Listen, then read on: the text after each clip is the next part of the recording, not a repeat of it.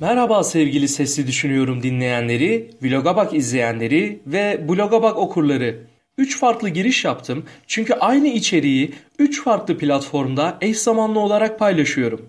Programın video kaydına Vloga Bak YouTube kanalı üzerinden, yazılı metnine ise berkaylukurt.com üzerinden ulaşabilirsiniz. Ön bilgilendirmemizi de yaptığımıza göre nedir bu başlasın.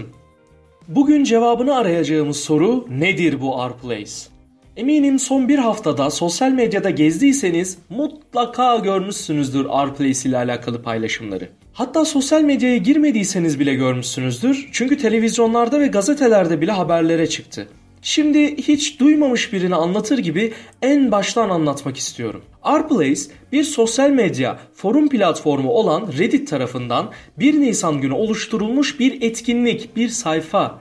Bu sayfaya girdiğinizde karşınızda bir sürü piksel sanat eseri ve 16 adet renk sizi karşılamakta. Bu renklerden birini seçip ekranda istediğiniz bir yere koyuyorsunuz ve bravo artık o büyük tuvalde sizin de bir pikseliniz var. Hemen ardından ikinci pikseli de koymak istiyorsunuz. Ama o da ne? Alt tarafta yer alan renk barı gitmiş ve yerine bir geri sayım aracı gelmiş. O an anlıyorsunuz ki her bir piksel koyduktan sonra 5 dakika beklemeniz gerekiyor. İyi de bu şekilde ilerleyerek bir çöp adam çizmek bile saatler sürer diye geçiriyorsunuz içinizden. İşte o zaman anlıyorsunuz ki bu piksel sanatların hepsi kolektif bir hareket, bir takım işi. Peki nasıl diğer kişiler ile temasa girip bir proje ortaya çıkarabilirim ki diye geçirebilirsiniz içinizden ama oraya az sonra değineceğim. Şimdi biraz R-Place geçmişine bakalım kısaca. Reddit aynı etkinliği 1 Nisan 2017 tarihinde de yapmış ve milyonlarca kişinin ilgisini çekmişti. Fakat kimileri piksel sanat üretmeye değil,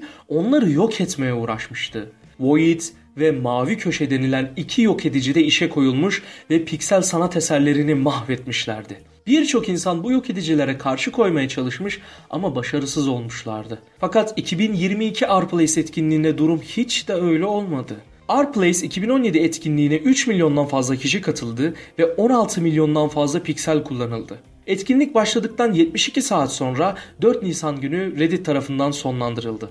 İlk R-Place etkinliğinden 5 yıl sonra Reddit 1 Nisan 2022'de tekrardan R-Place etkinliğini açacağını duyurdu. Bunun üzerine Porchay 31 Mart tarihinde Gün Birlik Günüdür isimli bir video paylaştı. Bu videoda Burdurland isimli topluluğunu bu etkinliğe davet etti. İş bununla da kalmadı. Erren yayınında Porchay'ın bu videosunu izledi ve o da kitlesiyle bu etkinliğe katıldı ve iş kimsenin tahmin bile edemeyeceği bir noktaya geldi. Erreyen sağ üst köşede bulunan Arburdurland bayrağının yanına Atatürk portresi çizip 1938 yazarak başladı işe. Daha sonrasında Türkiye bayrağını korudular. İşte tam da burada en başta sorduğum sorunun cevabı bulunmuş oldu. Hani şu peki nasıl diğer kişilerle temasa girip bir proje ortaya çıkarabilirim ki sorusunun. İnsanlar kendi ortak noktalarının olduğu gruplara katıldılar ve piksel sanat eserleri oluşturdular. İnternet mimlerinden sanatçılara, Mona Lisa gibi tablolardan oyun karakterlerine daha birçok alanda eserler ürettiler. Tüm bunlar olurken